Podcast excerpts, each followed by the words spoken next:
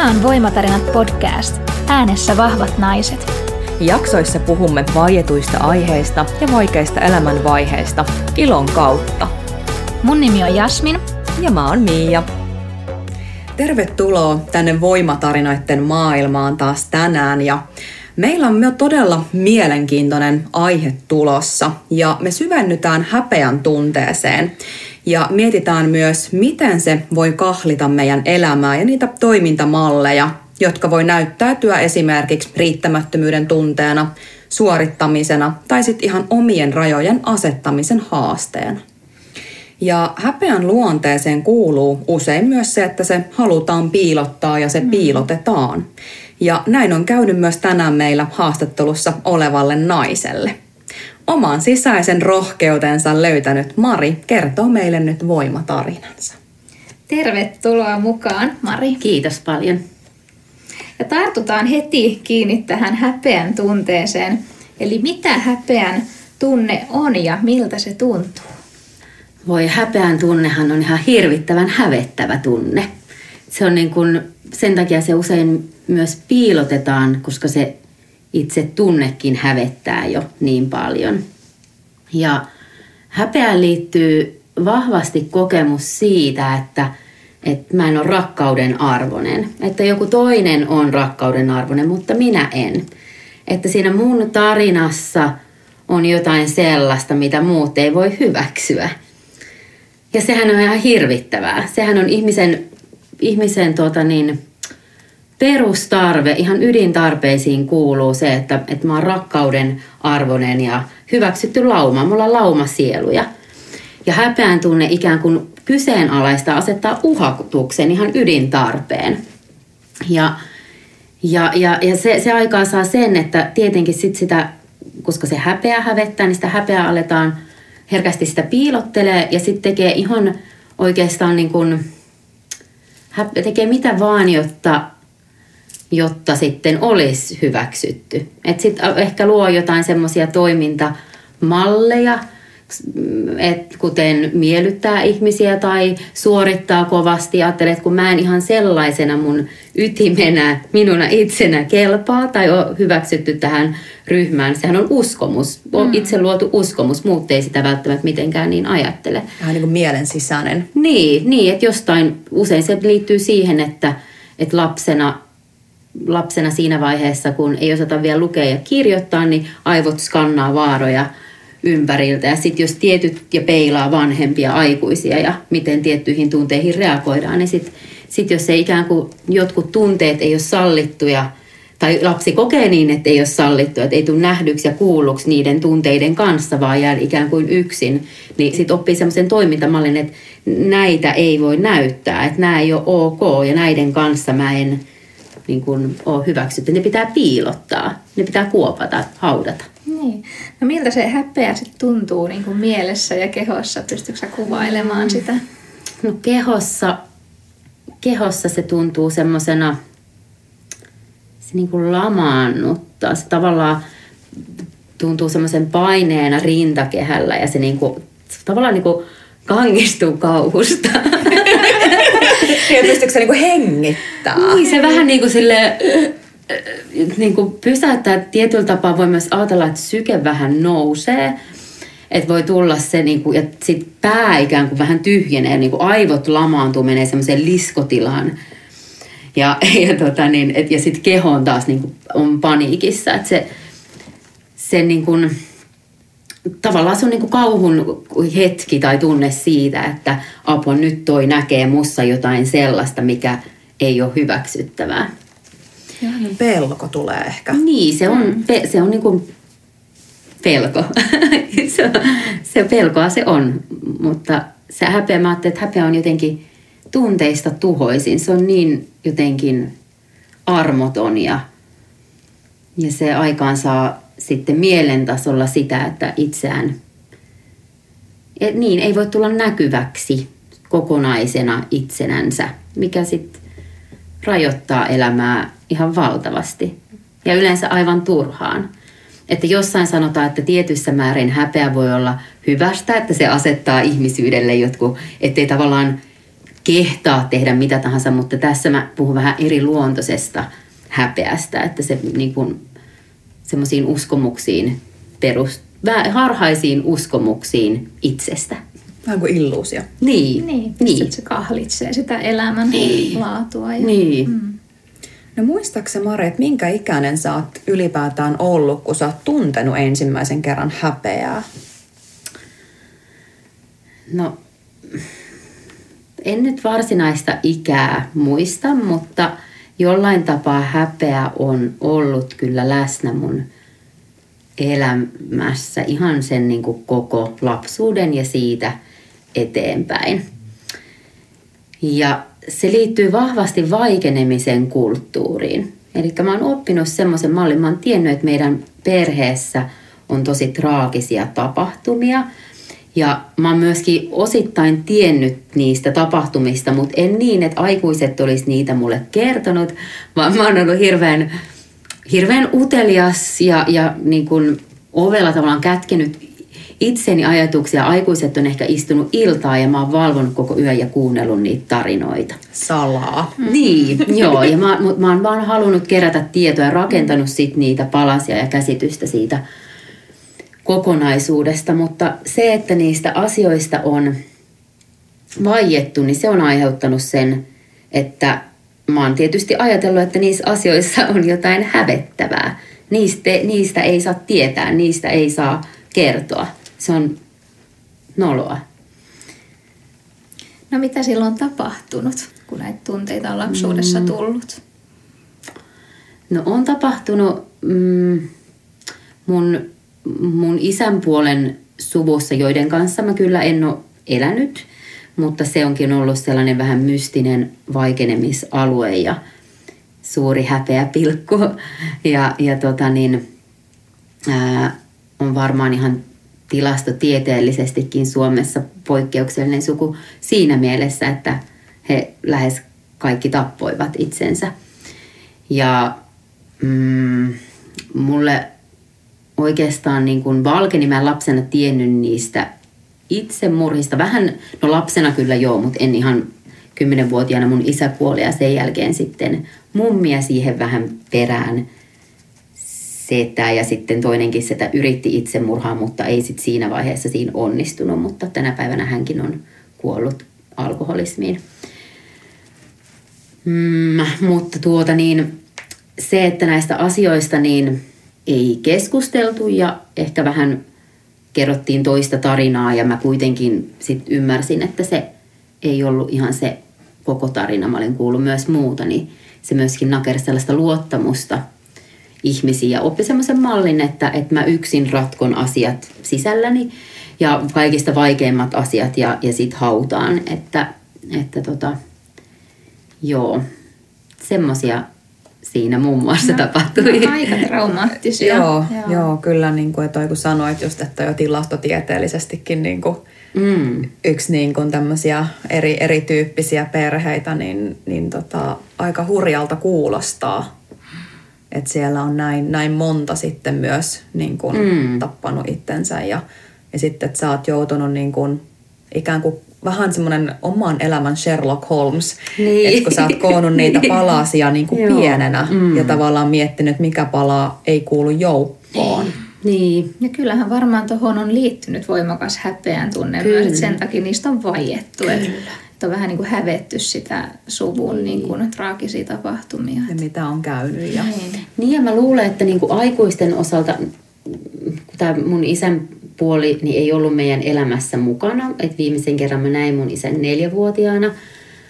Mutta sitten sekin oli vähän, että siitä ei sitten puhuttu ikinä. Totta kai mä mietin mm. asiaa, mutta koska mä en sitten kysellyt myöskään, koska mä opin siihen, että tästä ei saa puhua mä luulen, että aikuiset yritti vähän niin kuin luuli, että he suojelee mua, kun se oli niin traagista, että ei ehkä ollut kykyjä. Että, että parempi kuin ei kerrota. Niin, niin että se on ollut niin kuin sellaista aikuistenkin ymmärtämättömyyttä sen asian äärellä, että ei ole tiedostettu, että mitä se sit todellisuudessa saa aikaa ja ajateltu, että kyllä mä niin kuin, musta ei ole näkynyt mitään merkkejä ulospäin, vaan mä oon vaan ollut iloinen ja hymyilevää, kilttiä, pärjäävä. No miten sun äiti-tytär suhde? Sä oot elänyt sitten äitin kanssa. No en oikeasti, mä olisin varmasti halunnut elää äidin kanssa kahdesta. no ei, mulla on aivan ihana, ihana pikkuveli, jota rakastan paljon, Totta. että olen onnellinen, että hän on. Mutta ennen kuin pikkuveli oli olemassa, niin, niin sitten mun äiti ihan silloin, mä olin neljän vanha, niin tapas miehen, josta tuli mun isä puoli ja hänellä oli myös kaksi poikaa ja mua vanhempaa. Ja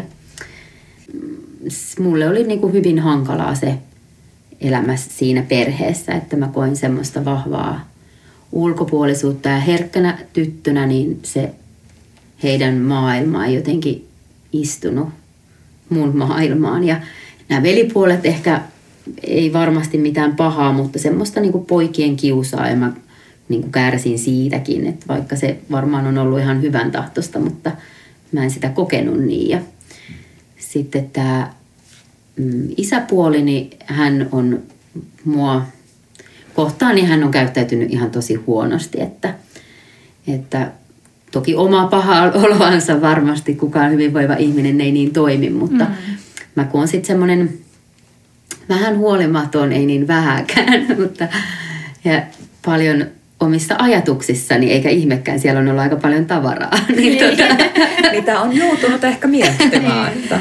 niin, niin sitten mulla vaikka, että jos jäi hammastahna tuupin korki auki, niin mun isäpuoli rajuinotteen sitten oli levittänyt sen mun sängylle tai, tai jos vaikka sitten en ollut siivonnut, niin, niin sitten kaikki kaapit oli tyhjennetty lattialle. Ja muistan, että on mennyt kaverin kanssa kotiin, mutta mä en ole, mulla on ollut niin vahva mielen suoja jo silloin, että normaalistihan lapsi reagoisi jollain tavalla, mutta mä, en, mä oon ollut kuin viilipytty ja, ja siivonnut vähin äänin, enkä puhunut sanaakaan kenellekään, koska sekin on hävettänyt. Että sen sijaan... Että tavallaan tällaista on niin kuin Niin, ollut. tällaista on mm. tapahtunut ja se kaveri siinä ja sehän on ollut niin kuin äärimmäisen hävettävää, että meillä mua kohdellaan näin. No miten sun äiti reagoisi sitten tähän isäpuolen kiusaamiseen niin sanotusti? Mm. No mä luulen, että mun äiti oli itsekin kiusattu, niin hän voi itse myös tosi huonosti.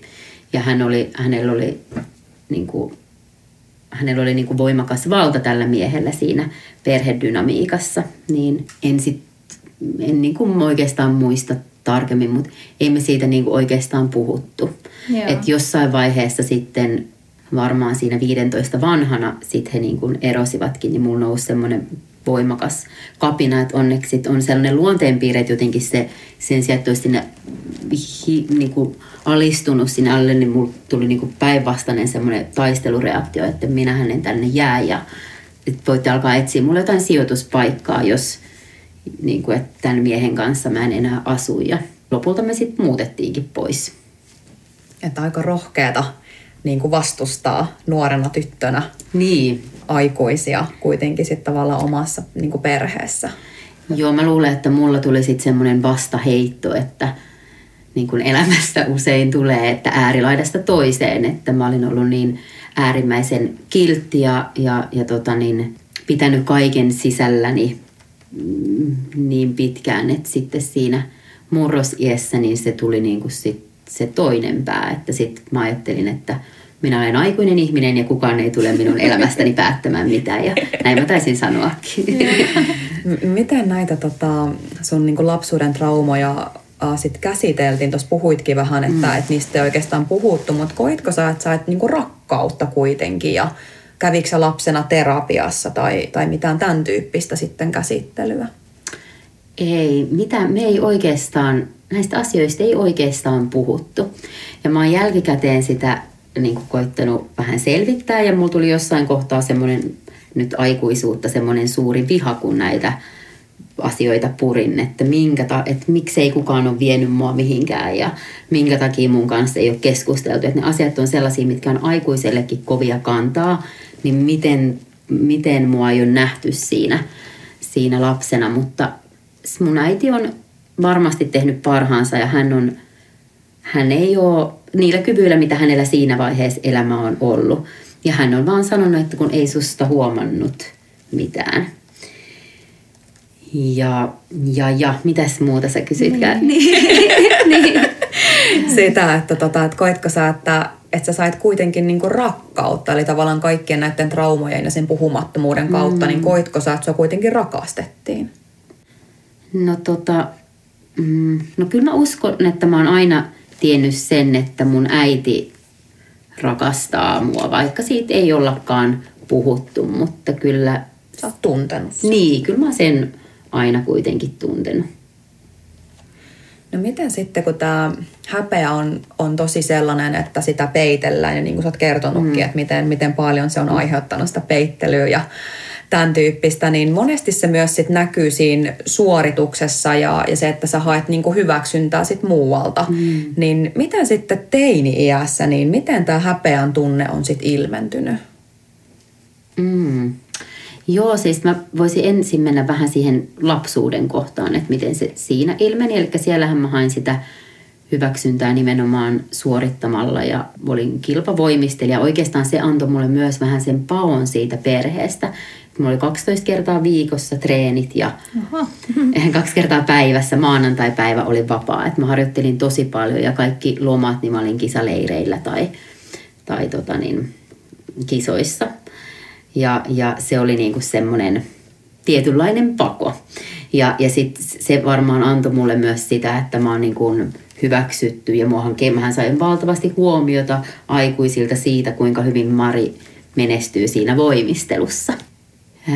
Ja sitten mm, siinä 15 vanhana, kun alkoi tämä vastaheitto tulla elämään, niin sitten kävikin niin, että mun kiinnostus alkoikin siitä voimistelusta suuntautua vähän muualle. Ja, ja tota niin, mm, ensin kiinnosti alkoholia ja kaverit. Ja oikeastaan rippikoulukesä oli sellainen käänteen tekevä, että mulla oli se, mun ystäväpiiri oli ollut ne voimistelukaverit ja sitten mä huomasin, tulikin kaikkea uutta, mikä, mikä mua sitten houkutteli. Ja, ja tota niin, pitkän aikaa mietin, että lopetanko sen voimistelun vuoden. En uskaltanut siitä, niistä ajatuksistakaan kertoa kenellekään, koska Joo, hävetti. se tosi iso, iso juttu lopettaa tuommoinen kuitenkin tosi merkityksellinen ja niin kuin iso asia. Niin, se on vähän kuin sun toinen perhe, se mm. niin kuin kilpavoimisteluystävät ja valmentajat. Ja... Mm. Joo, ja sitten se jotenkin yhtä lailla siinä, niin se lopettaminen hävetti että sitäkään, mä muistan, että mä kirjoitin lopulta, mä en saanut sitä asiaa sanottua mun ulos, koska siinä kaiken tämän häpeänkin taustalla on pelko siitä, että tuottaa pettymyksen toisille. Jollekin. Joo, ja yhtä lailla siinä voimisteluaikana niin mua hävetti, että jos mä tuotankin pettymyksen, että mä en pärjääkään vaikka kisoissa riittävän hyvin, tai mä mokaan, sehän olisi ihan hirveä, että tekisi virheen. ajatus siitä, että moka on lahja, on hyvin kaukana. Kyllä. Ja tietysti voimistelumaailmassa virheistä rangaistiin, että kyllä. siinä mielessä se on ruokkinut kyllä sitä mun epäonnistumisen pelkoa. Mutta mä en esimerkiksi koskaan halunnut, että kukaan mun perheestä tulee katsomaan mitään kisoja, että mä jotenkin sitäkin halusin pitää piilossa, koska muuten se mun pelko siitä, se jännitys siihen kisaan kasvoi niin voimakkaasti, että todennäköisesti mä olisin mokannut. Okei, okay, että ehkä vähän jännitti sitä perheen vaativuutta? Että koiko sä, että et perhe olisi ollut niinku vaativa yleisö vai ei, mistä se ei, tuli? Ei, ei millään tavalla oikeasti ollut vaativa yleisö, vaan tietenkin se, että ne on ollut kaikista – kuitenkin mun läheisimmät ihmiset. Ja mulla on tärkeintä, kenen edessä on tärkeintä tulla hyväksytyksi ja niin, niiden läheisten silmillä. Ja sitten mä oon pelännyt sitä, koska mulla on ollut se har, kieroutunut uskomus mun päässä, niin mä oon pelännyt sitä, että nyt jos mä en tässä sit olekaan, että jos se onkin joku, niin kuin, että jos mä en olekaan niin hyvä kuin ne ajattelee, ja sitten se, se hyväksyntä onkin tullut sen perusteella, mitä he ajattelee mun olevan siinä voimistelussa. Ja sitten jos se olisikin pettymys, niin sitten mä tavallaan menettäisin sen, sen hyväksynnän. Se vähän niin kuin suojelit niin. Niin kuin sitä. Mm. Niin ja kaikkihan nehän ne ei ole mitenkään, eihän ne ole mitenkään todellisia ne asti, asti, niin, niin, että eihän se millään tavalla ole liittynyt siihen, mitä mun lähipiirissä on oikeasti ajateltu tai olisi ollut edes mahdollista. Ei heillä olisi ollut kykyä edes arvioida sitä voimistelua sillä tasolla. Katsoa, että Ilkan ojennus, onko tämä miinus yksi piste vai puoli pistettä? Mutta se on se niin kuin kauhu tavallaan seuraus, mitä seuraa siitä, jos ihminen uskoo, että niin kun, ää, hyväksyntä tulee suoritusten perusteella. Kylmä peli. Niin, se on mm. kyllä aika karua.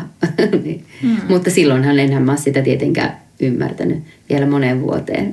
niin. No murrosikähän siis on haastavaa aikaa varmaan kaikille ja kun on paljon tunnemyrskyjä ja muutoksia niin kehossa kuin mielessä. Ja nyt kun vielä miettii tätä sun, sun lapsuutta ja taustaa, mutta miten ne sun traumaattiset kokemukset on näkynyt sit siellä murrosiässä sitten tänäkin voimistelun lisäksi, että kouluja, oliko poikaystäviä? Joo, tota niin, kyllähän ne näkyi. Kapinalla. Joo, se, se meni kyllä sitten ihan äärilaitaan, että tota, tuota, tuota, mm, se voimistelu kun päättyi sitten lopulta, niin sehän jätti elämään ihan valtavan tyhjiön. Ja mä olin oppinut sieltä ihan pienestä pitäen kuitenkin pakenemaan niitä vaikeita tunteita eri keinoin. Niin, niin nyt sitten siellä ei ollutkaan sitä pakopaikkaa. Ja, mutta tämmöisessä nuoren elämässä niin sittenhän semmoisia erilaisia pakokeinoja alkoi ilmentyä siihen mun sosiaaliseen verkostoon. Ja, ja tota niin, mulla oli poikaystäväkin siinä kyllä ja, ja tuota niin, hän poltti pilveä ja, ja sitten mä muistan vielä, että mä mietin, että no joo, että se polttaa pilveä, mutta no et ei se haittaa. Että mä jotenkin sain siitä sellaista, niin sitä huomiota ja, ja hyväksyntä ja kokemusta rakkaudesta. Että ei oikeastaan, kun mä vaan sain sitä tunnetta joltain, niin oikeastaan ihan sama. Mitä, mitä muita juttuja oli. niin, joo. Ja hän jonkin aikaakin me kyllä oltiin siihen aikaan tuntui, että pitkän aikaa, mä ehkä sanoisin, että jopa vuoden, voi olla allekin. Oltiin niin, että hän poltti sitä pilveä ja minä en polttanut sitä pilveä. Ja sitten mä muistan, että mä juttelin yhden mun ystävän kanssa, että vähitellen se ajatus mun päässä oli alkanut kehittymään. Ja sitten mä sanoin mun ystävälle, että, että, että tavallaan mä kyllä niin kuin haluaisin tietää, että miltä siitä aina tuntuu, kun se polttaa sitä pilveä. Mähän oli aina mukana jossain pilvikämpissä ja tosi kiva. Passiivisesti ehkä niin. vähän jo polttanut siinä. niin, mutta sitten olihan se niinku, mä olin valmis mihin vaan ja sitten muistan, että oltiin jossakin Espoon ostarilla notkomassa ja, ja tota, isommalla porukalla ja oltiin humalassa ja, ja sitten mä muistan, että mä sanoin sille mun silloiselle poikaystävälle, että, että mäkin haluaisin kyllä nyt kokeilla sitä. Ja tämä poikaystävä sitten kyseli, että onko sä nyt ihan varma tästä ja, ja mä olin, että kyllä, että mä oon ihan varma, että mä haluan ja sehän oli todella huono kokemus. Se oli, mulla oli niin voimakas humala siinä alla, että mä niinku, oksentelin ja kaikki. Se oli, se oli siis todella kaikin tavoin ei ollut millään tapaa miellyttävä kokemus, mutta jollain tavalla mä päälle, että mulla on vähän niin kuin addiktin aivot. Mun koko se isänpuoli suvuistahan kaikki ne oli addikteja tietyllä tapaa mielen terveys- ja päihdeongelmaisia. Kumpi tuli ensin, tiedä sitä, mutta, mutta tota niin, tai sitten se oli vaan se poistuminen jostain, mutta mä tota, ää, sitten heti seuraavana päivänä mä näin tätä poikaystävää ja mä sanoin, että, ää, että tämä oli niin, että koska tämä oli niin huono kokemus, että mä haluan saada siitä hyvän kokemuksen.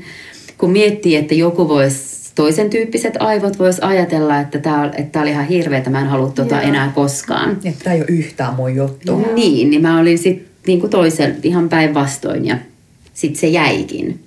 Se jäi, niin tapa sitten. Niin, se jäi siihen, siihen meidän osaksi sitä arkea ja, ja mun uteliat aivot toki sitten kun liikkuu sellaisissa porukoissa, missä sitä kannabista oli saatavilla – niin siellä oli sitten saatavilla myös muita päihteitä. Ja tota niin, mm, tämä poikaystävä, hän oli niin kuin tiukasti, että hän pysyi ja vannotti, että mitään muita päihteitä ei saa kokeilla. Ja, mutta sitten kävikin sillä tavalla, että mun ystävä, läheinen ystäväni sitten, hän olikin kokeillut amfetamiinia. Okay. Ja sitten mä olin siinä ja mä ajattelin, että miten voi olla, että tämä mun ystävä on kokeillut, mutta mä en tiedä, kun mä jotenkin asetin... Vertasitko jotenkin? Niin, mä ajattelin niin kuin, että mä oon kuitenkin näissä jutuissa kokeneempi. Ja tota niin, sit kävikin sillä tavalla, että me oltiin siis 16-vuotiaita ja mä kokeilin sitä amfetamiinia ja se oli niin kuin, sehän poisti nämä kaikki ongelmat multa niin kuin siinä hetkessä, että se, se tota niin, vapautti kaiken sen niin kuin häpeän kokemuksen, turrutti kaikki ne huonot tunteet. Niitä ei ollut. Yhtäkkiä mä pystyinkin puhumaan ihan mistä tahansa ilman mitään tunteita. Sehän oli mulle silloin niin kuin taivaan lahja. Lähti niin kuin filtteri pois. Niin, niin ja sitten oli niin kuin hyvin selkeä ja kirkas ja mä voin kertoa, niin kuin purkaa sitä asiaa. Ja sittenhän mä sitä asiaa purin. Et ensimmäistä kertaa elämässä mä puhuin siitä mun isästä ja siitä kuolemasta ja en nyt, ei varmaan sillä ensimmäisellä kerralla, mutta kuitenkin sitten tämän amfetamiinin. Niin kuin avulla. Niin, joo.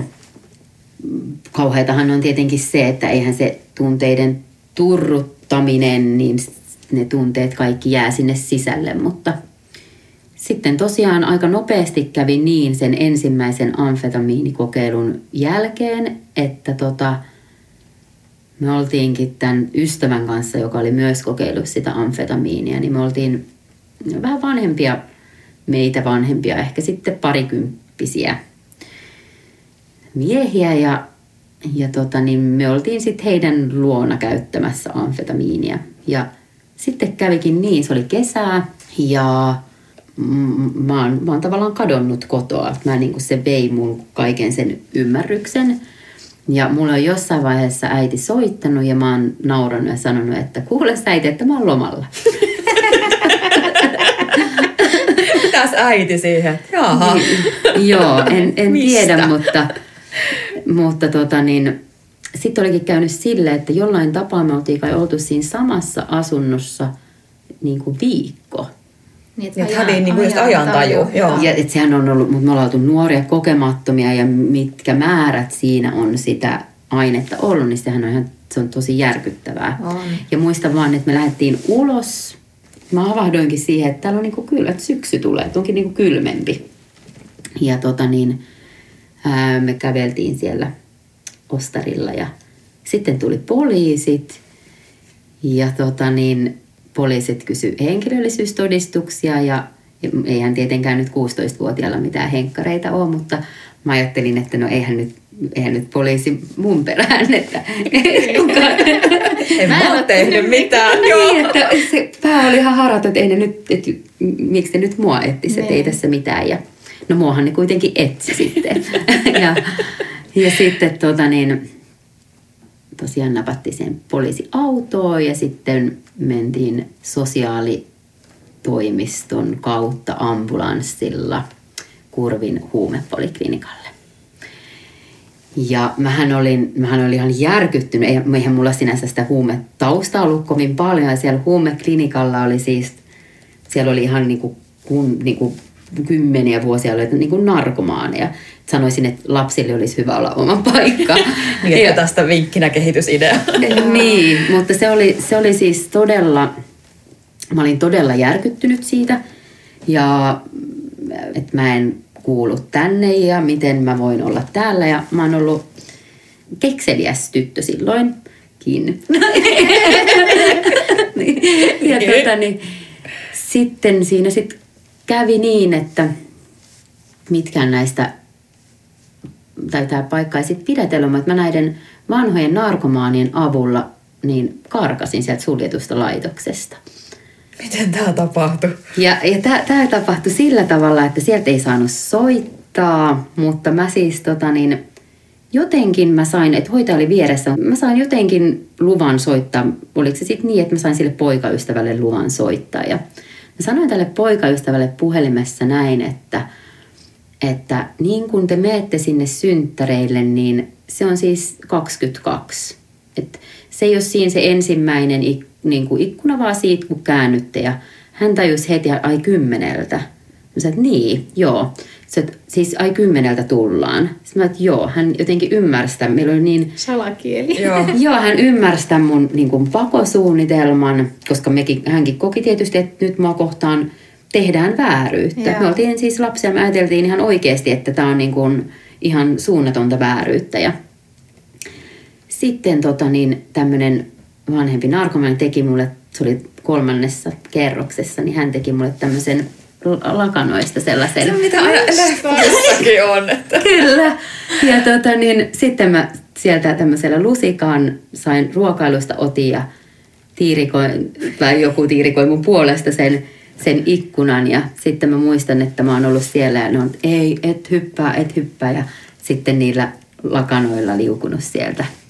Yes, taas. Joo, että se on ollut kyllä niinku hurjaa Mut se oli tavallaan sen, mulla nousi siinä se niin kuin vapaustaistelu. Mm. Ja sitä sitten kesti sen vuoden ajan, että toki mut sitten löydettiin ja pistettiin toiseen paikkaan ja sitten mä karkasin ja sitten pistettiin toiseen paikkaan ja sitten mä karkasin aika niin kuin rankkaa elämää myöskin se karku teillä la, lapsena olo. Ja, ja tota niin, lopulta sitten niin mä olin sen pidemmän jakson tuolla Pohjois-Savossa semmoisessa hoitolaitoksessa ja siellä mä sitten niinku havahduin siihen, että, että mitä oikeastaan onkaan tapahtunut. Ja mä tajusin, että, että mä en halua elää sellaista elämää, että mä en, kaikki oli tapahtunut niin lyhyellä aikajaksolla ja mun oikeastaan ymmärtämättä, että siellä oikeastaan se oli hyvä paikka ja, ja siellä mä niin kuin, se homma sitten niin kuin lähti kuntoon, että mä olin siellä niin kauan, kunnes täytin sitten 18. Ja vähän kompuroin siinä alkuun, mutta, mutta tota, sit voimat ei yksin sit kuitenkaan riittäneet, että vaikka olin päättänyt, niin ei se sitten niin helppoa ollut palata niihin ympyröihin, kunnes sitten täysi käännös tuli. No, niin, millaisia tunteita sä kävit läpi tästä niin huumeista irtautumisesta? No sehän oli myöskin ihan äärimmäisen hävettävää, että se häpeä, häpeän tunne, mikä mulla oli ollut jo ennen sitä, sitä päihdehistoriaa, niin Herra Jumala, minkä vallan se sai. Sehän oli ihan niin kuin, se oli ihan sietämättömän niin kuin, sietämätön häpeä.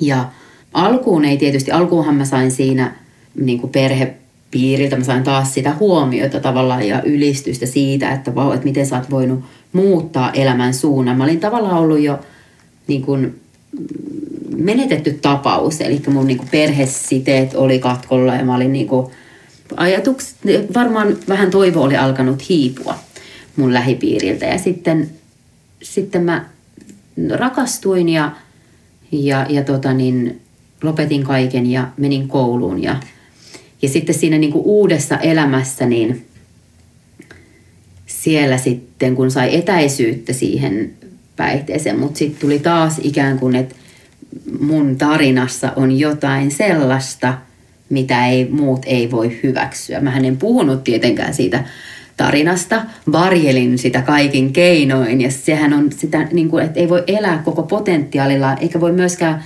tavallaan antautua olla kokonaisena kellekään muulle, eikä myöskään vastaanottaa, koska aina on vähän jotain, niin kuin, pitää vähän etäisyyttä. Että vaan ei pääse liian lähelle. Niin, koska se voi paljastua se suuri salaisuus. Niin.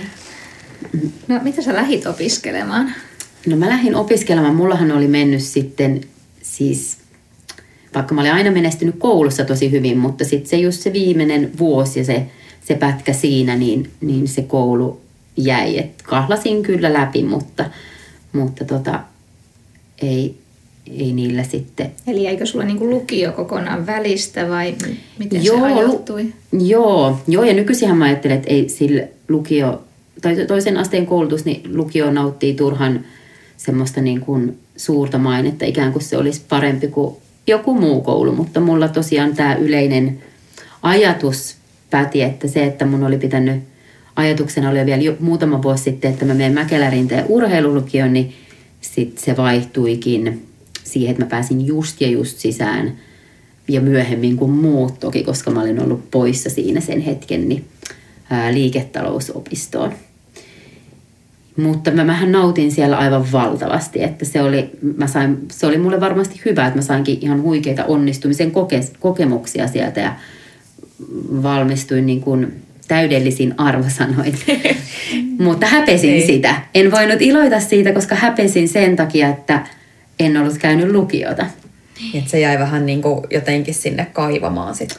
Niin, ja varmaan jotenkin musta tuntuu, että semmoinen asenne ilmapiiri, että jos hyvin menestyy, niin oletetaan, että ihminen menee lukioon. Että se on jotenkin se ajatusmalli, että sä oot niin kuin alempaa yhteiskuntaluokkaa, jos sä et käy lukiota. Sellainen, sellainen niin kuin uskomus on, silloin oli vahvana, on yhä edelleenkin näyttäytyy jossain konteksteissa.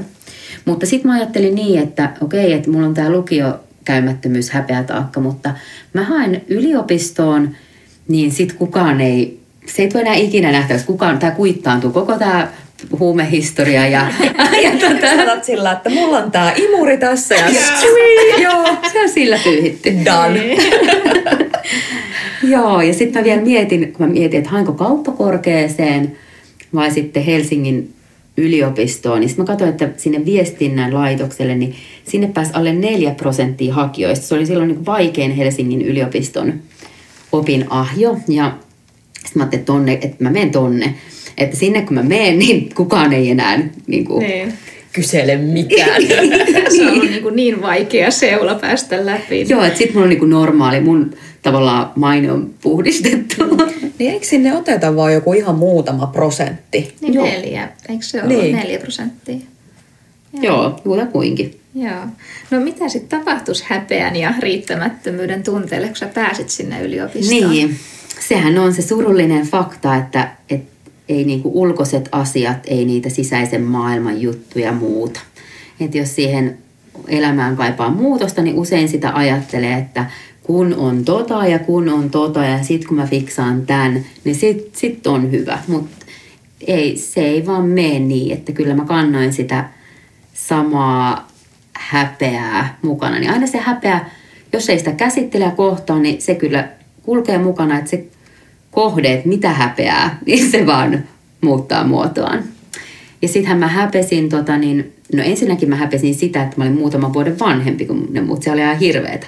Munhan pitäisi olla niinku pidemmällä, että... Et mä vasta aloittanut. Niin, niin, joo. Ja sitten sit mä häpesin sitä, koska kaikkihan tietysti kysyikin siellä, että missä sä kävit lukion.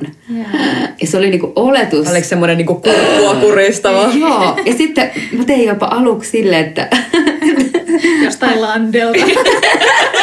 Ei vaan kukaan tiedä. Ja tällaista on olemassa ja tällaista lukioa. Ei, mä, mä välttelemään sille niin niitä tilanteita, että jos alettiin puhua jostain niin kuin vanhoista opiskelijoista, mä vähän niin kuin vetäydyin pois siitä, niistä keskusteluista, Joo. ettei se vaan tulisi jotenkin esille. Joo. Kunnes toki sit, sit, siitä mä jouduin puhumaan, mutta mä välttelin paljon sitä, etten mä joutuisi sitä sanomaan. Et niin siihen asti en mennyt, että olisin valehdellut.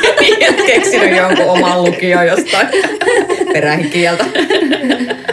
Joo, mutta kukaan ei tietysti olettanut, että siellä Valtsikassa olisi joku jostain muualta kuin lukiosta, niin mm niin ei se sitten, se häpeä oli valtava sielläkin.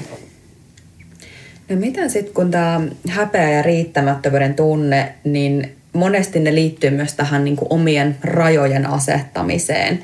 Niin miten esimerkiksi parisuhteissa, että onko, onko nämä sun rajat niin kuin näkynyt vai ootko sä ikään kuin mennyt niiden miesten asettamien rajojen mukaan? Hmm. Joo, rajat on kyllä iso kysymys ja varmaan vasta 2019 mä tajusin, että, että mullahan ei ole ollut rajoja. Ja se tuli esiin sellaisessa kontekstissa, mä opiskelin tämmöiseksi ähm, sertifioiduksi valmentajaksi. Ja sitten siellä puhuttiin eri tunteista ja niiden käsittelystä. Ja, ja mä olin siihen asti jotenkin ajatellut, että, että mä oon jotenkin, että se on joku erityisen hieno ominaisuus minussa, että mä en koe ollenkaan vihan tunnetta. Että mä oon vaan hyvä ihminen, koska... Että, mä olen ihan neutraali. niin, että mä voin kyllä olla surullinen, mutta että mä en tunne niinku vihaa.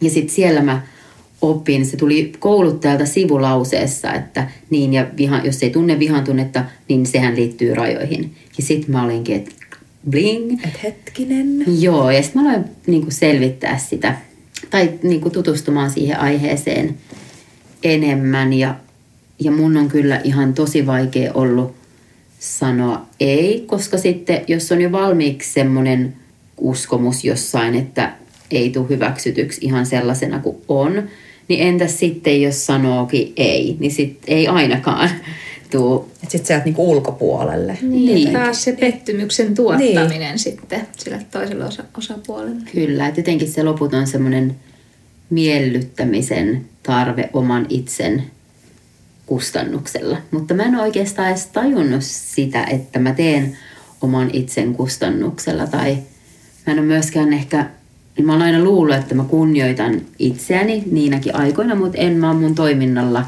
kunnioittanut oikeastaan ollenkaan. Että sit mulla oli tota niin, parisuhde, jossa oikeastaan oli vähän yhtenäväisiä piirteitä ää, tämän kumppanin käytöksessä mua kohtaan, kun oli sen mun isäpuolen käytöksessä. Ja useinhan ihminen hakeekin, vaikka olisi miten kivulias kokemus, niin ikään kuin hakee sitä samaa. Se tuntuu jollain tapaa turvalliselta. Se on vähän niin kuin totuttu semmoinen joku malli niin, tai... Niin, sitä niin kuin toistaa niitä samoja, samoja asioita ja kokemuksia elämässä jotenkin, että ne, ne niin kuin tiedostamattaan tietysti. Ja mm, sitä saattaa niin kuin hyväksyä ja mukaan. Mä oon ollut hirvittävän hyvä sopeutumaan.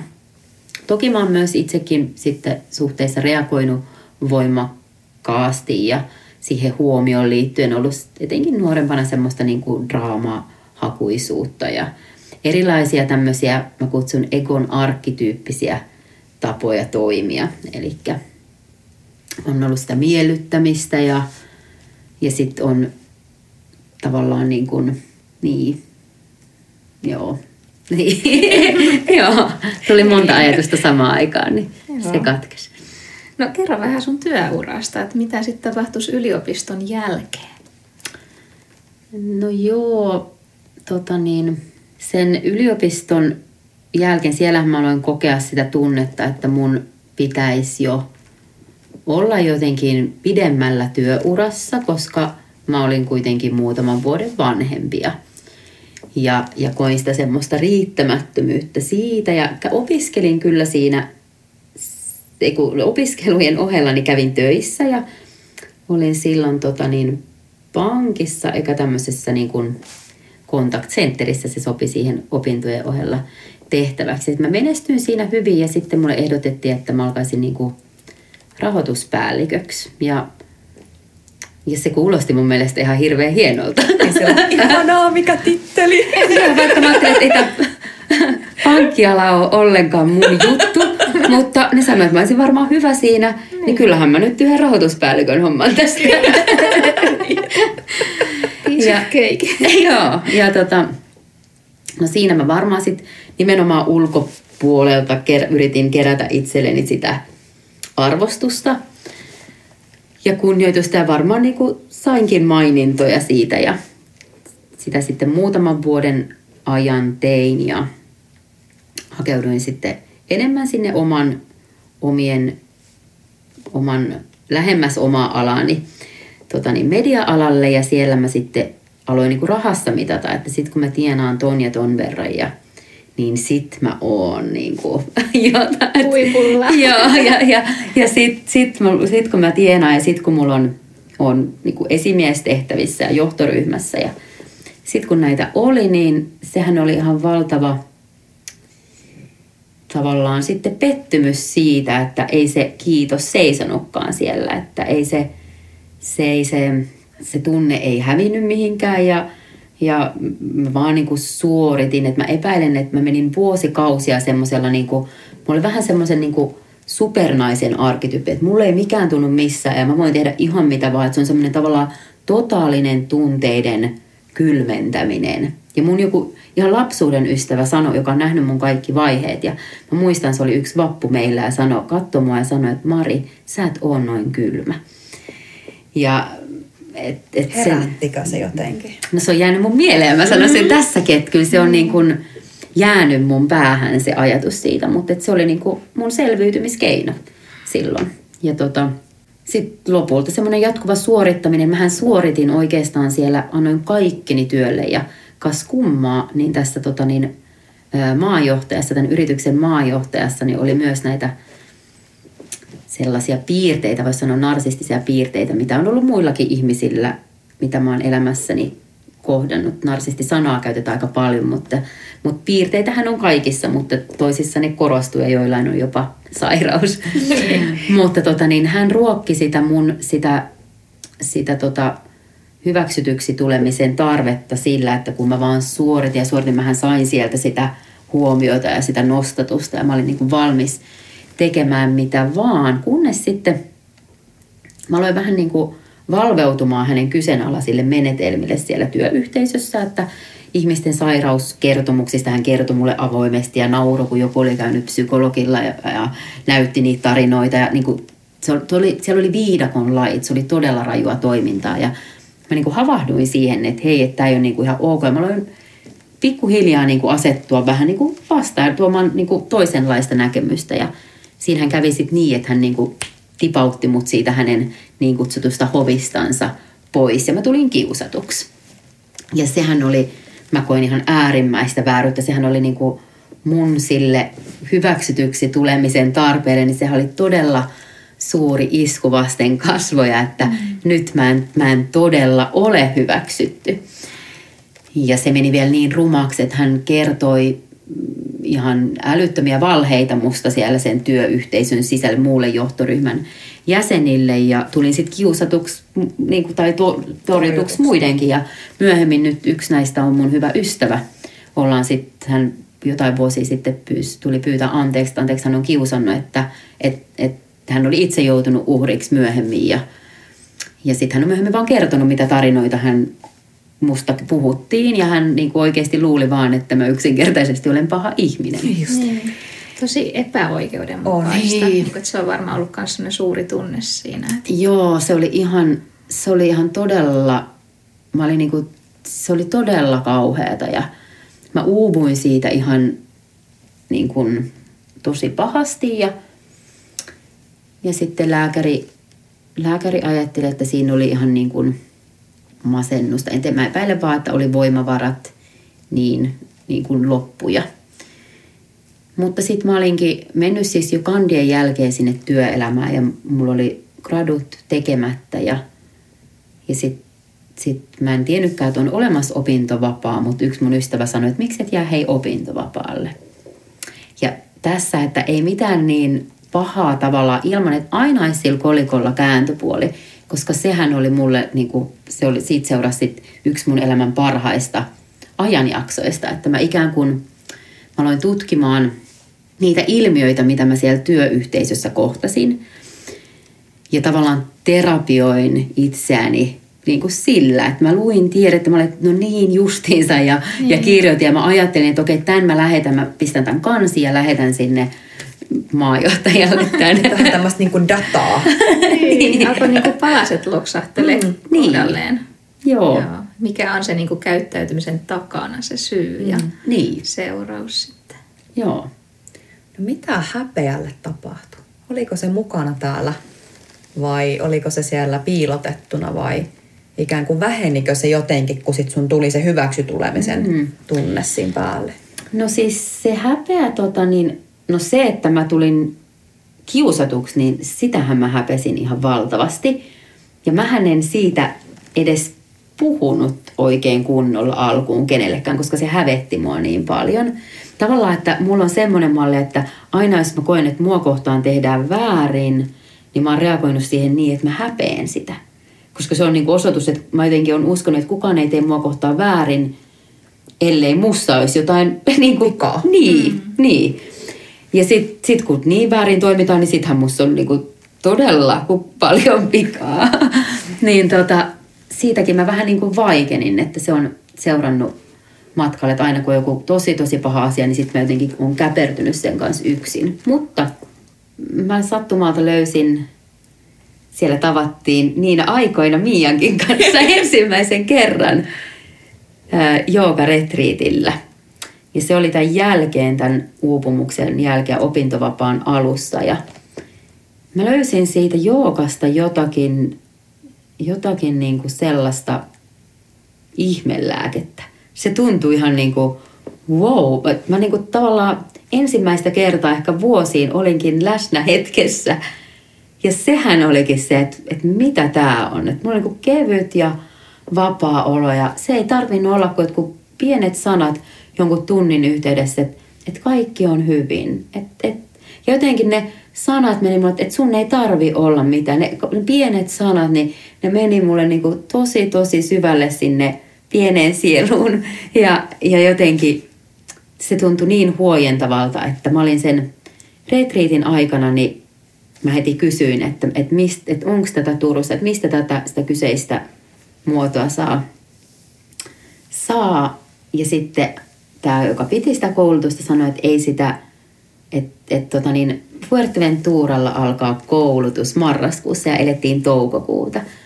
Ja yleensä kun mä oon puntaroiva ihminen, niin mä olin siinä heti, että mä tuun sinne. Mä tiesin, että tämä on nyt se juttu. Ja tota niin, sitten olikin ajanjakso, että se, sitä häpeää, se niinku, se niinku väistyi. Että sitä tunnetta ei juurikaan näkynyt, mikä liittyy siihen, että mehän puhuttiin, jaettiin tunteita ja kokemuksia.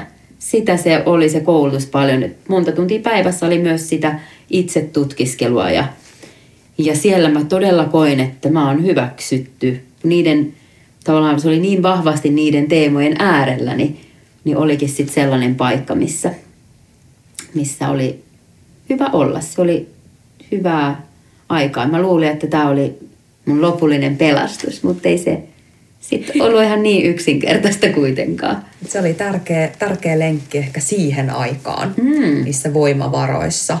Oliko sinulla jotain muita voimavaroja tai mistä sä sait niin kuin jaksamista tämän sun uupumuksen kanssa siinä tilanteessa? No mä luulen ihan ensimmäinen, ensimmäinen tota niin, oli niin, kun mä olin itkevänä siellä, siellä eka psykologilla ja sitten se psykologi kuljetti mut sinne työterveyslääkärille ja mä olin käynyt siis useita kertoja, mutta sitten se meni ihan semmoiseen itkeskelyyn ja sitten tämä lääkäri sanoi, että kun nyt sä tarvit muutosta sun elämäntilanteeseen, mutta sun, sulle ei ole voimavaroja. Että nyt tarvitsisi jollain tapaa saada ne sun voimavarat kuntoon, jotta se muutos olisi mahdollinen. Ja vielä kirjoitti lääkkeeseen, että voimavaralääke. Ihanaa. Katoitko koskaan, mitä se sisälsi?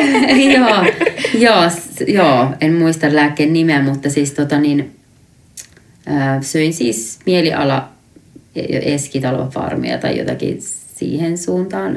En muista, miten lausutaan, mutta söin sitä vastoin lääkärin suosituksia aika vähän aikaa, että se teki siis semmoisen, se, nimen, se turrutti mut tosi voimakkaasti, mutta se varmaan kahden kuukauden ajan yleensä suositellaan, että se on joku yhdeksän. Useampia, niin, ehkä joo, joku vuoden tai jotain. Joo, mutta mä luulen, että se mm, mulla ei varmaan ollut sitä masennusta, miten se kemiallisesti on aivoissa, mutta se sai mulle aikaan sen muutoksen, että mä lähdin pois sieltä, jäin sinne opintovapaalle ja se jotenkin, mutta sitten mä huomasin aika nopeasti, että mikä ei tuntunut miltään ja mä jätin sen pois ja ilman mitään seurauksia. Mutta sitten mulla oli tosiaan se jooga ja sitten, sitten tota, varmasti se sen gradun tekeminen, että ne oli aika niin työyhteisöviestinnän muutosjohtamisen ja kun tunneälykkyyden kontekstissa ikään kuin, että mm, organisaatiopsykologiaa, niin ne, ne jotenkin kaksi yhdistettynä niin, niin antoi mulle sitä voimaa. No, miten rakkauselämä? Joo. Eikö rakkaus ole tällainen eheyttävä Niin. voima? Oletko kokenut? Joo, on. Tota, niin siinä vaiheessa se mun rakkauselämä ei ollut se eheyttävä voima, että mulla oli nämä, nämä tota niin, Muut keinot. muut keinot ja siinä meni sitten jonkin aikaa sen joogan, se joogan voima kantoi ja kantaa edelleenkin, se on tärkeä kivijalka mun elämässä. Ää, mutta silti mulla oli niin paljon sitä sisäisen maailman työskentelyä käymättä, että mieli niin taitavasti sulkea asioita, että mä en edes tiennytkään, mitä vielä on tulossa. Mutta mä en ollut vielä siinä kohtaa siihen valmis. Ja mä vieläkin edelleenkin siinä vaiheessa ajattelin, että et, et jännä, että ihmisillä on käynyt kaikki juttuja, mutta mulla, siis, mulla on käynyt vaikka mitä, mutta ne ei ole vaikuttanut muuhun mitenkään. Ja s- niin, mä uskoin siihen. Ja kun mä sitten tapasin niin kun, todellisen rakkauden ja uskalsin päästä edellisistä kuvioista irti, hän tuli kuin universumin taianomaisesti mun elämään, kun yhden oven laittoi sulki, niin sitten sieltä ilmestyikin. Jotain muuta. Niin. Mm. Ja tota niin, hän on kertonut mulle vähän niin kuin ähm, hätkähtäneensä sitä, kun mä oon sanonut, että mulle ei tunnu nää missään ja kertonut mun elämästä. Ja hän on miettinyt vähän, että no, aha, että no saa nähdä mitä tulee. Sillä, että no, tämä on alku ja katsotaan hetken kuluttua. niin hän aavisti, että, että, että tota, ei se ehkä välttämättä ihan niin oo. Ja Mitä sä olit niinku luullut Niin. Ja sitten tota niin, mm, sit oikeastaan hänen kanssani mä olinkin niin turvassa, että, että yhtäkkiä niin, tai ei yhtäkkiä, vaan se tapahtui kyllä oikeastaan aika vähitellen, niin mä pystyinkin laskemaan niitä mun muureja. Ne tuli näkyväksi. Oli nyt semmoinen turvallinen paikka laskea niitä suojauksia.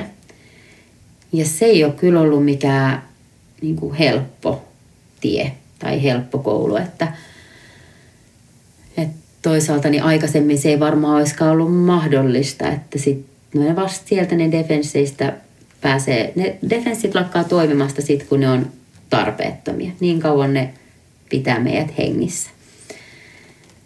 Niin sitten on voinut kiitollisena olla ja tavallaan tehdä sitä itse tutkiskelun matkaa ja myöskin kohdata niitä, niitä haavoja ja myöskin sitä, että miten ne, on, miten ne on oikeasti vaikuttanut mun elämään ja vaikuttaakin toki elämään ja kuoria ne semmoiset arkkityyppiset toimintamallit pois, jotta sieltä voi päästä enemmän näkyviin se, se todellinen minä.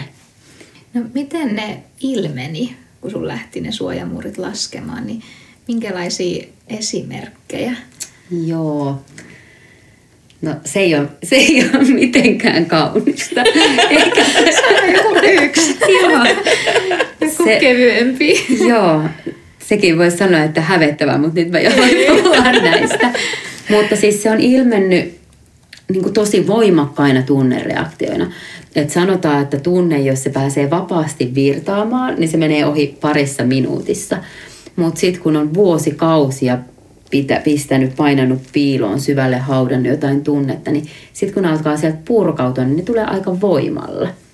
Että että mulla on kyllä ihan siis, jo, on tullut semmoisia ihan niin kuin lohduttomia itkukohtauksia, että mä oon ymmärtänyt jotenkin sen, että, että nämä ei kyllä ole nyt tätä päivää, että nyt tulee ulos jotain, Muuta. mikä tulee jostain. Niin, jotain vanhaa. Mutta sitten on ollut myöskin siis semmoisia niinku raivokohtauksia, että vähän niin kuin ne olisi sieltä, että mä olen sanonutkin, että mulla ei ole semmoista tullut koskaan muulloin kuin silloin, kun mä olin teini. Eli joku, joku laukaseva tekijä, että ihan siis semmoista niin kuin, niin kuin raivokohtausta. Joo. Mutta sitten se on ollut siis, mulla on, mä oon ollut onnekkaassa asemassa, että mulla on rinnalla semmoinen ihminen, joka ikään kuin on että ka- rohkaissut siihen, että anna niiden tulla, että ne, ne täytyy päästää ulos ja ne mm. täytyy on ollut se ymmärrys siihen, että mistä ne Joo. johtuu, ettei ole lähtenyt sit syyllistämään, että miksi sä käyttäydyt Tai noin. sillä, että toi on pelottavaa, että et Niin. niinku, et, ei, et mitä tää on, että en Niin. mä halua tällaista nähdä, että Kyllä. Joo, se Joo. on aika hieno asia. On. Ja todella niin kun, ja varmasti niin kuin sanoitkin, että on semmoinen ymmärrys ollut ja, ja niin kuin on enemmänkin ymmärtänyt, että hei, että tämä on se nimenomaan, mitä sun täytyy niin kuin päästä Kyllä. ulos. Kyllä. Eikä vaan niin kuin laittaa äksät kiinni ja että tämä on se, mitä mä peittelen. Kyllä. Niin. Joo, hän on nimenomaan kyllä kannustanut siihen, että, että niin kuin, ja hän, on, hän näkee, mä sanonkin, että hän on velho, hän on näkijä, niin hän hyvin nopeasti näki, että, että, että jo- joku, sanoi, että sulla on tässä kuule semmoinen panssari, että sen Securitas-systeemin, kun mä vielä läpäiseen. on- Laittaa oikein koodin, niin niin, tota, ja jotenkin sitä, että hän aika nopeasti myös tajusi sen, että sanoi, että sä et ole tainnut koskaan antautua kenellekään ihmiselle. Ja, ja yhdessä me ollaan tehty paljon työtä sille, jotta mä voisin päästää siitä tietynlaisesta kontrollista niin kuin irti ja antautua ja olla ihan kaikkinensa avoimena sitä, mm. mitä on, että niin kuin puhtaana ja myös kaikkien asioiden kanssa. Että se ei ole niin kuin, edelleenkin on asioita, joita mä häpeän, että iso asia on ollut, tämä liittyy näihin suorituksiin myös tämän mun miehen kanssa, niin, tota, niin valtavasti ollaan tehty työtä, tehdään edelleen sen eteen, että mä voin ikään kuin, mä oon siis uuden äärellä työelämässä yrittäjyyden maailmassa ja hänellä on valtava kokemus, mutta ja siinä mä peilan, että jos nämä mun jutut ei olekaan riittävän hyviä hänen silmissä, niin se pelko on siellä olemassa, että sit mä en olekaan rakkauden arvoinen. Ja, ja tota niin, se on ollut meillä niin kuin semmoinen iso harjoitus, jotta siitä päästäisiin siitä pois. Mutta paras tapa on kesyttää sitä vähän niin kuin huijata vähän ja pienin askelin, niin askel kerrallaan, niin ottaa matkaa eteenpäin. Joo. No nyt kun sä koet tämän sun uuden suhteen turvalliseksi ja sä oot pystynyt näitä sun vanhoja traumoja käsittelemään, niin miten se on vaikuttanut sun minäkuvaan ja identiteettiin? Mm, no oikeastaan mä ajattelen, että mä oon se sama minä, se ydin, mitä mä oon aina ollut. Et nyt mä näen ehkä tietyt vuodet, niin mä näen paremmin sen, ne suoja, suojauskeinot sille minulle, mitä mä oon rakentanut. Tietysti kaikki, mm, kaikki se, mitä mä oon kokenut, niin toki se on niin kuin iso osa mua ja se on tehnyt musta sen, mitä mä oon. Että se, kyllä mä näen, että ilman niitä kokemuksia, mitä mulla on, niin mun elämässä aika erilaista. Että se on tuonut mulle semmoista viisautta, näkisin, että mitä kirjoista voi löytää ja, ja ymmärrystä itseä ja maailmaa ja muita kohtaa. Että se tunteiden ja elämän tapahtumien kirjo ja skaala on ollut niin laaja, että se on mm, kasvattanut. No koetko sä, että se taakka on nyt kannettu vai heijastuuko sulla vielä, vielä jotenkin ne sun elämään häpeän tunne? Tai no riittämättömyydestä sä vähän puhuitkin tähän mm. yrittäjyyteen liittyen, mutta miten se häpeä, onko se hälvennyt? Mm.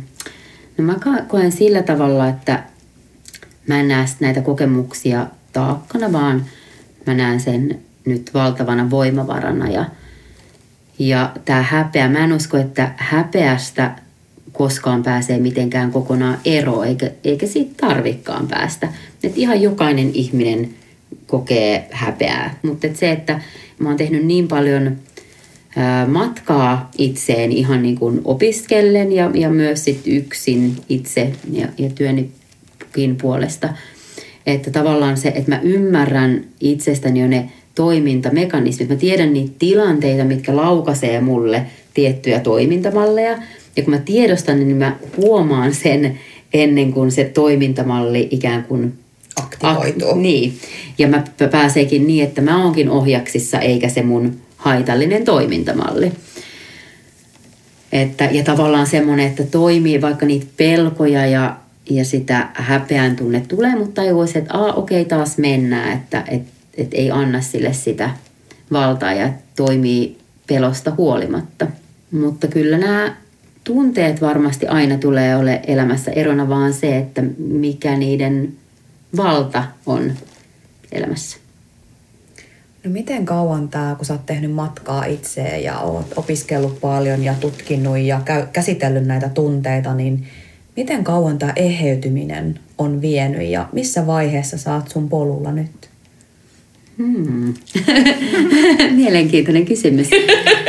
tota niin, mm, no eheytyminenhän, no mullahan on ollut vuosia kulunut niin, että mun elämästä, että mä en on ajatellut, että ei ole mitään Eheytettävää.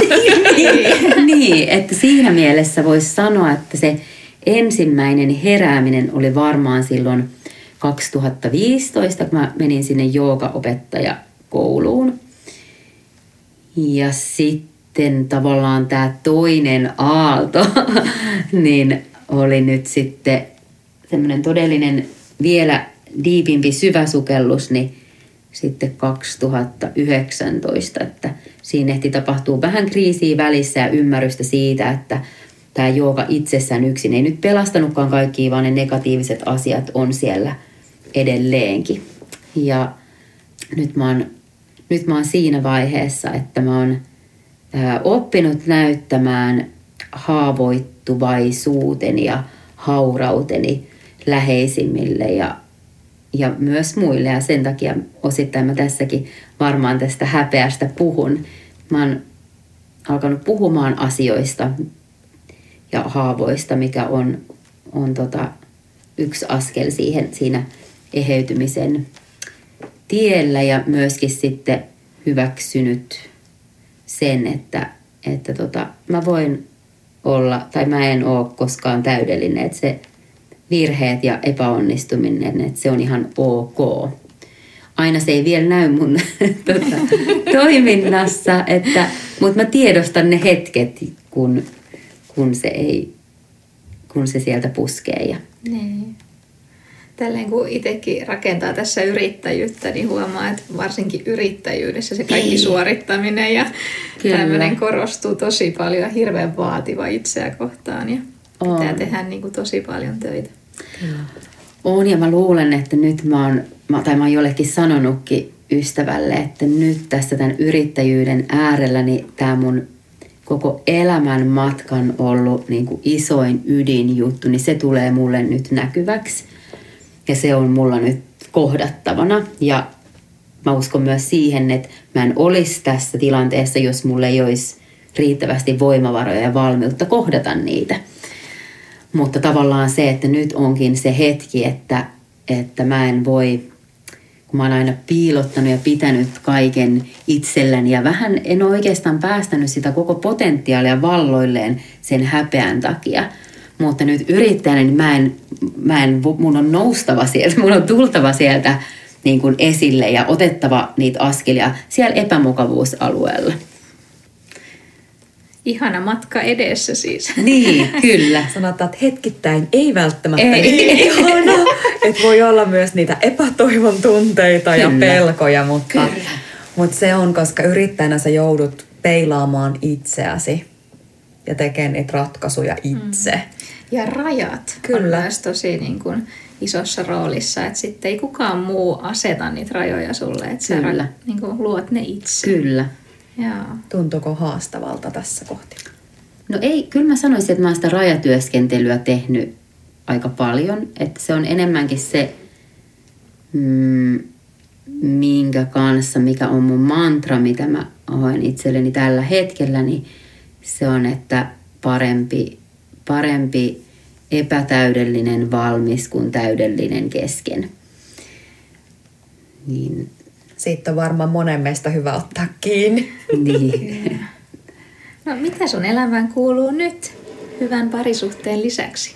Niin, nyt elämään kuuluu, elämään kuuluu tuota niin, ää, niin kuin sanoinkin, niin uuden yrittäjyyden äärellä ja, ja mä oon nyt ää, peloista huolimatta niin ottanut askeleita siihen kohtaan, että mä yhdistän kaiken mun koulutus, kokemus ja, ja tota niin, henkilökohtaisen osaamisen ja luon niiden pohjalta ihan kokonaan uutta koulutusta, joka sitten keskittyy, keskittyy tota niin, ää, emotionaalisen älykkyyden ja psykologisesti turvallisen ilmapiirin kehittämiseen. Ja siellä ennen kaikkea ensin lähdetään liikkeelle ihmisen sisäisestä maailmasta. Oikeastaan ihan sama koko prosessi, mitä mä oon itse tehnyt. Tehnyt, niin, niin, joo.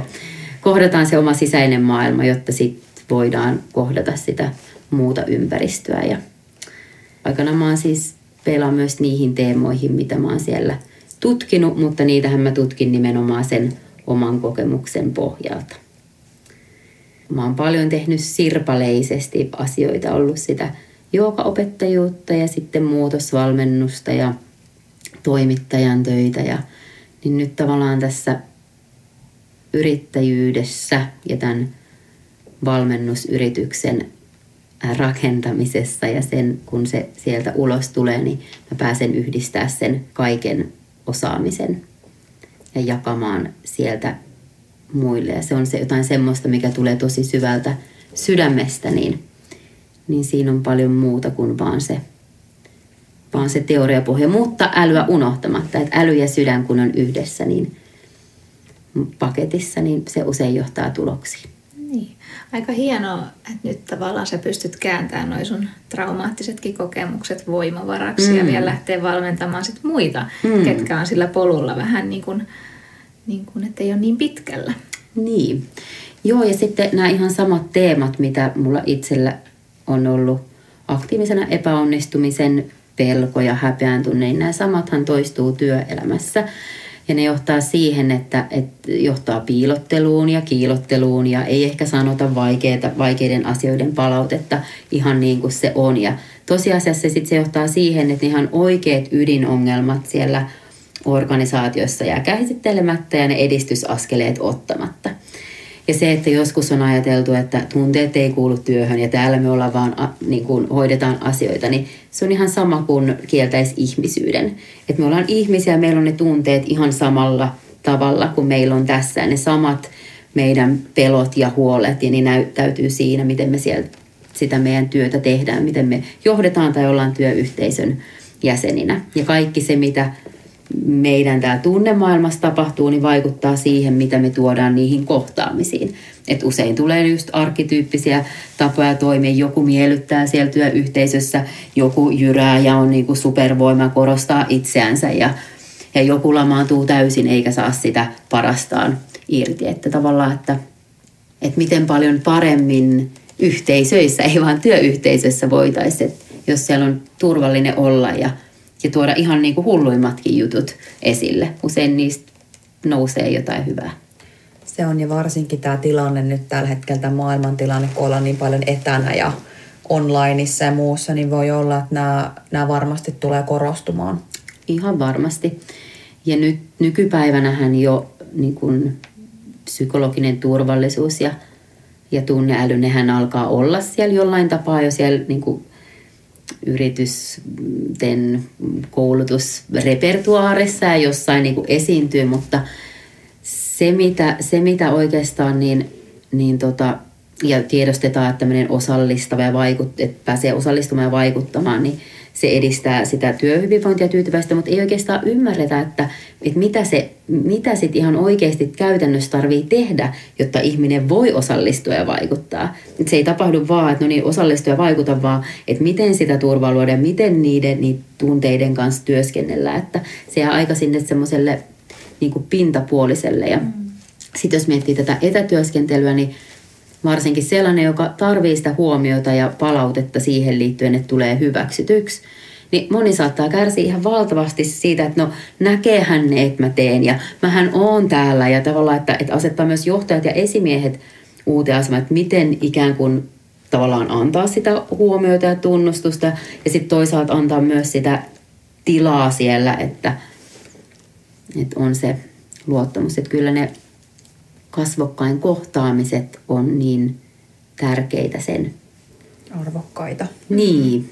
Se on jännä, että mikä sen luo, että meillä on semmoinen niin kuin, niin kuin ajatusmaailma, että töihin vaan mennään tekemään työt ja sitten niin. lähdetään himaan, että ne tunteet ei ole niin kuin siinä mukana. Että tunteet on niin kuin tavallaan henkilökohtaisia. Niin. Onko se se heikkous?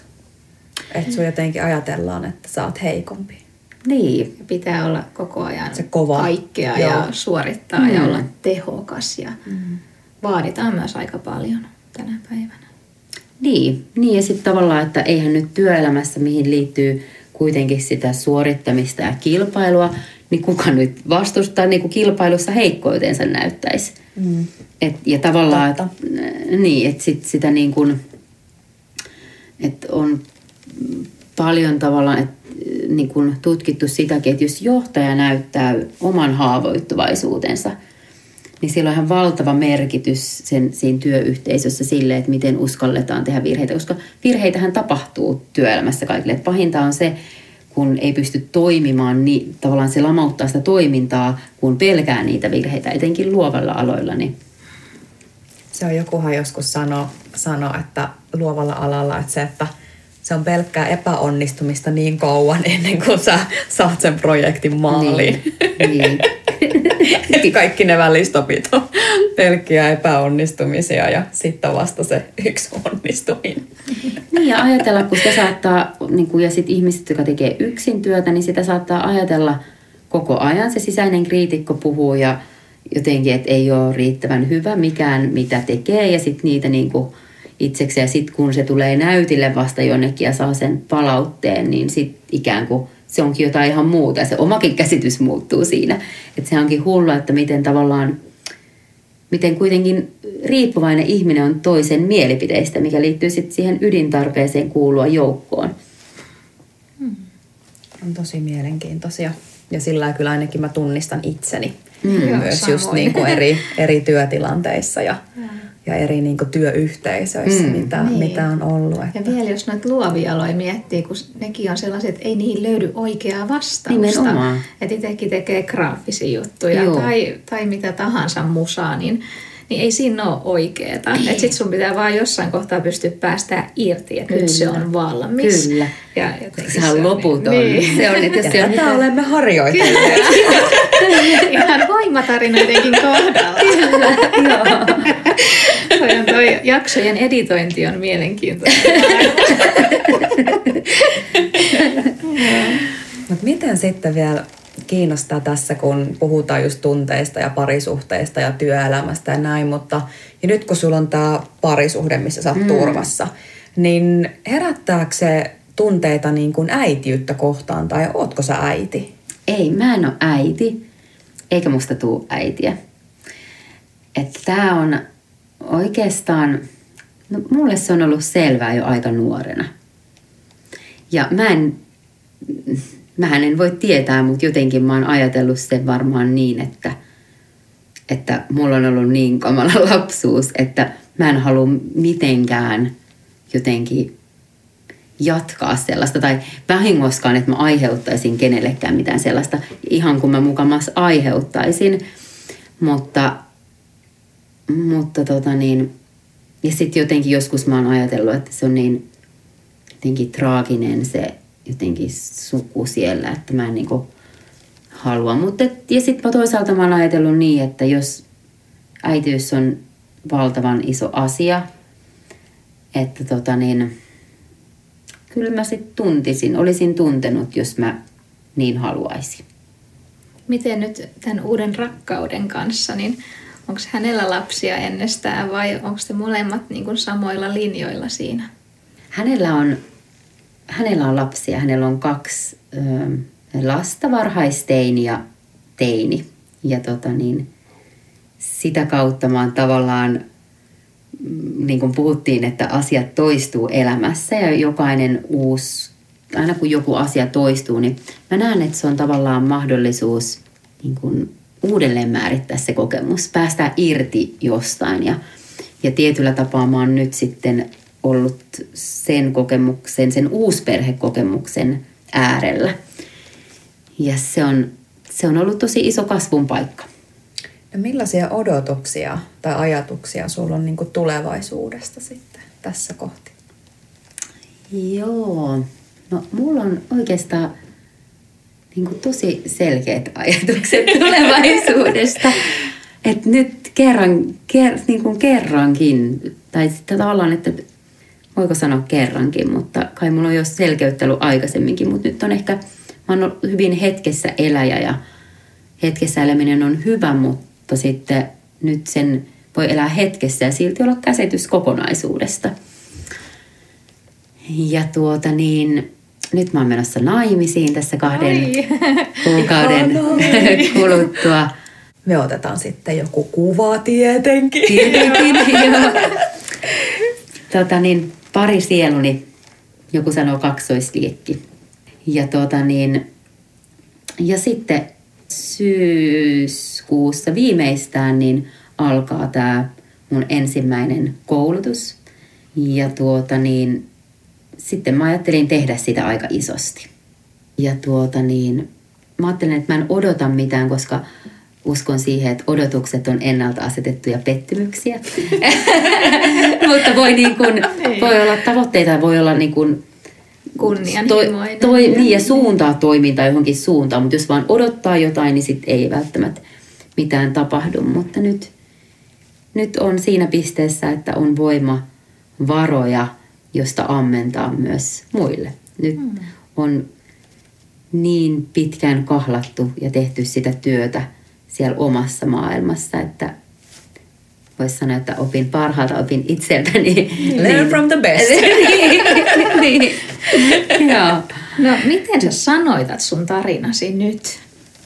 Sanoitan. Onko sun tausta saanut eri merkityksen? Mm. Niin, kyllä mä uskon siihen, että, että asioilla on, on tarkoitus ja asiat tapahtuu syystä. Ja useimmiten, jos joku ei mene niin kuin haluaisi, niin se tapahtuu omaksi parhaaksi. Siellä on joku kasvun paikka, että, että jokainen kivulias kokemus on mahdollisuus päästä irti. No voisitko kertoa, että mikä on ollut sun suurin oivallus? Kun sä oot tätä matkaa tehnyt ja varmasti niitä on tullut paljon, mutta onko joku semmoinen, mikä nousee niin kuin muiden yli? Mm. No joo, niitä oivalluksia on kyllä valtavasti ja päivästä riippuen niitä nousee niin kuin tidim, tidim, tidim. että, et, et, mit, ja Lamppu sitten. mulla on aina toi ää, noutsi niin kuin auke, mulla on siellä niin kuin vuosilta, mä niin kuin kirjoitan aina näitä mun oivalluksia ylös.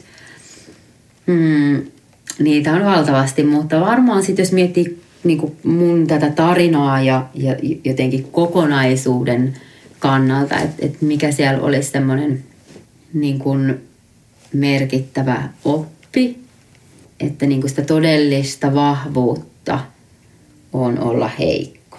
Koska kaikissa meissä on heikkoudet, jokainen meistä, kuka ei ole mitään yhtä vahvaa, on aina vaan vahva, se ei ole silloin mitään vahvuutta.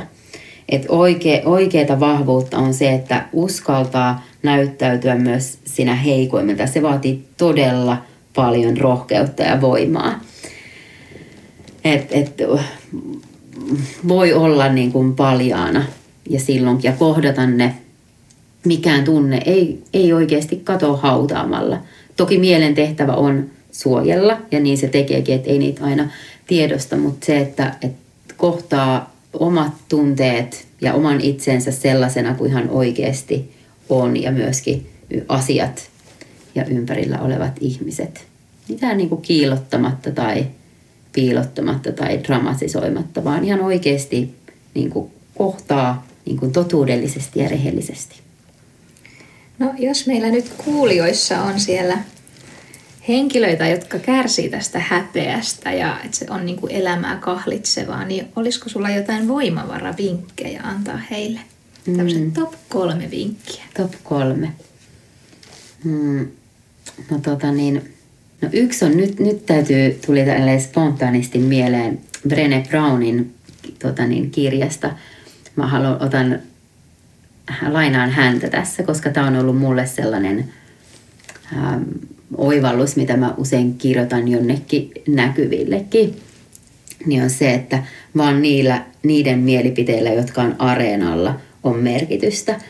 Että sieltä niin kuin so, katsomosta on helppo huudella ja, ja, ja, ja tota niin, osoittaa sormella ja sanoa mitä vaan, mutta niiden, niiden niin kuin ajatuksilla oikeastaan ei ole mitään väliä. Ja se, että, että, että kun on siellä areenalla, niin se on jo, jo voitto, voitto sinänsä. Että voi olla, että, että tota niin, kaatuu ja epäonnistuu, mutta ainakin sitten kaatu niin, että on, on niin kuin ollut rohkea ja astunut sinne areenalle, eikä ole se siellä sohvalta huutelija. Aika hieno vertaus. On, on. Joo. Se on totta, että on aika helppo huudella sieltä niin kuin mm. sohvalta, että ei tarvi itse tehdä mitään eikä kohdata niitä omia pelkoja. Kyllä. Somessahan tämä näkyy jonkun verran. Niin. Aika paljon. Niin. Joo. Niin, että se on yksi myöskin semmoinen ajatus, mitä mä käytän paljon mun elämässä, on, että, että yksi sormi liittyy tähän samaan, niin yksi sormi toista kohti, niin kolme sormea osoittaa itseä. Et usein se, että kun osoittaa ja osoittaa, niin se kertoo paljon enemmän siitä huutelijasta kuin sitten siitä toisesta. Niin se on semmoinen yksi, mitä usein toistan itselleni. Ja sitten, no sitten sellainen, mm, tietenkin niin kuin mun oman voiman ja voimaantumisen, oman voiman takaisin ottamisen. Mä uskon, että jokaisessa meissä on se voima, mutta me saatetaan vähän kadota pois siitä omasta voimasta. Niin se, että sen oman voiman ottaa haltuun, niin se niin kuin itse tutkiskelun ja itse tuntemus on siihen kyllä avain. Että se, kun tiedostaa sen oman sisäisen maailman ja, ja, ja ne omat toimintamallit, niin pystyy myöskin reagoimaan ja tavallaan niin, ettei ne haitalliset arkkityyppiset tavat ole siellä niin kuin ohjaksissa, vaan se on minä, se mun sielu tai sydän. Että mä toimin totuudellisesti omasta sydämen totuudesta käsin. Mutta se edellyttää sitä, että mä tiedän, mikä se mun sydämen totuus on. Että enhän mä voi toimia mun, mun niin kun sisäisestä viisaudesta käsin itseäni enkä muita kohtaa, jos mä oon ihan pihalla siitä, mitä, mitä mä oikeastaan haluan ja tarvitsen ja mitkä on mun arvot ja mikä on, miten mä elän täydellä potentiaalilla, mitä siihen tarvitaan. Niin sen, se on paras investointi itseen, mitä voi olla, että tekee tilaa itselle ja omille tunteille ja ajatuksille, mitä voi tehdä niille jo nyt. Ja t- nimenomaan, koska onnellisuutta usein haavitellaan ulkoisista olosuhteista, mutta mä lupaan, että aina seuraa pettymys. että, et, Tämä on lupaus. Joo. Et, et se, se oikea muutos ja onnellisuus, niin se tulee sieltä sisäisestä maailmasta käsi. Ja tähän liittyen myös haluan sanoa, että mikä on mulla ollut merkittävä myöskin tämmöinen mantranomainen, että olen vastuussa omista tunteista ja ajatuksistani ja annan muiden myöskin olla omistansa. Ajatuksen voima on ihan valtava. Ää, sanotaan, että kymmenen kertaa ajattelee jotakin, siitä muodostuu mulle niin kuin tunne. Se tunne vaikuttaa siihen, miten mä käyttäydyn ja käyttäydyn maailmaa kohtaan. Sanotaan myös, että ihmisellä on 40-80 000 ajatusta päivässä. Usein ne ajatukset kiertää sitä samaa rataa. Ja tavallaan se, että sen, sen oman, miten minä puhun, niin se vaikut, itse vaikuttaa sillä sisäisellä puheella siihen, minkälainen se päivä ja hetki ja minuutti ja elämä on. Niin kannustan tarkkailemaan sitä omaa sisäistä puhetta ja ehkä sitten vähän päivittämään niitä puheita riippuen siitä, mitä ne, mitä ne on. Et valinta on meillä jokaisen omissa käsissä. Kiitos. Kiitos. Mun mielestä tähän on aika hyvä näihin ajatuksiin päättää ja kiitos Mari, kun sä jaat sun voimatarinan, että mä jotenkin hiljenin tähän loppuun ja rupesin miettimään, niin kuin, että mitä siellä omassa elämässä. niin, niin mitkä on ne omat niin, luupi, niin, luupilla kyllä. kulkevat ajatukset. Niin.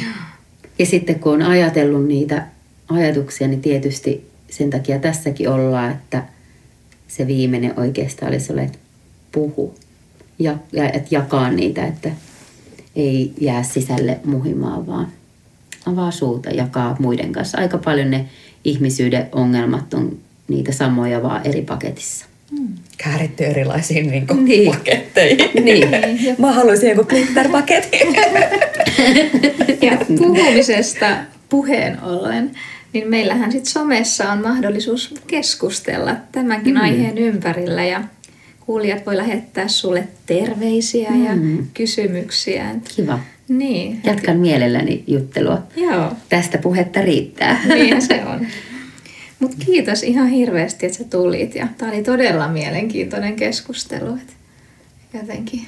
Sai itsekin Joo. niin kuin, ajattelemaan niitä Mhm. omia, omia juttuja. Että varmasti uskoisin, että tästä joku muukin, muukin saa ajatuksia itsellensä. Mm. Kaikkea hyvää sun elämää ja onnea uuteen avioliittoon. Kiitos. No, Minä siis sanoa kiitos samoin. ei, ei ole ihan vielä kohdalla. Joo, kiitos. Tämä Joo. oli antoisaa. Kiitos. Ja ihanaa viikkoa kaikille. Moi moi! Heippa. Moikka! Tässä oli tämänkertainen voimatarinamme. Kiitos kun kuuntelit. Onko sinulla voimatarina, jonka haluaisit jakaa kuulijoidemme kanssa? Laita viestiä osoitteeseen hello at voimatarinat.com. Löydät meidät myös Instagramista ja Facebookista nimellä Voimatarinat. Kuullaan taas seuraavassa jaksossa. Moi moi!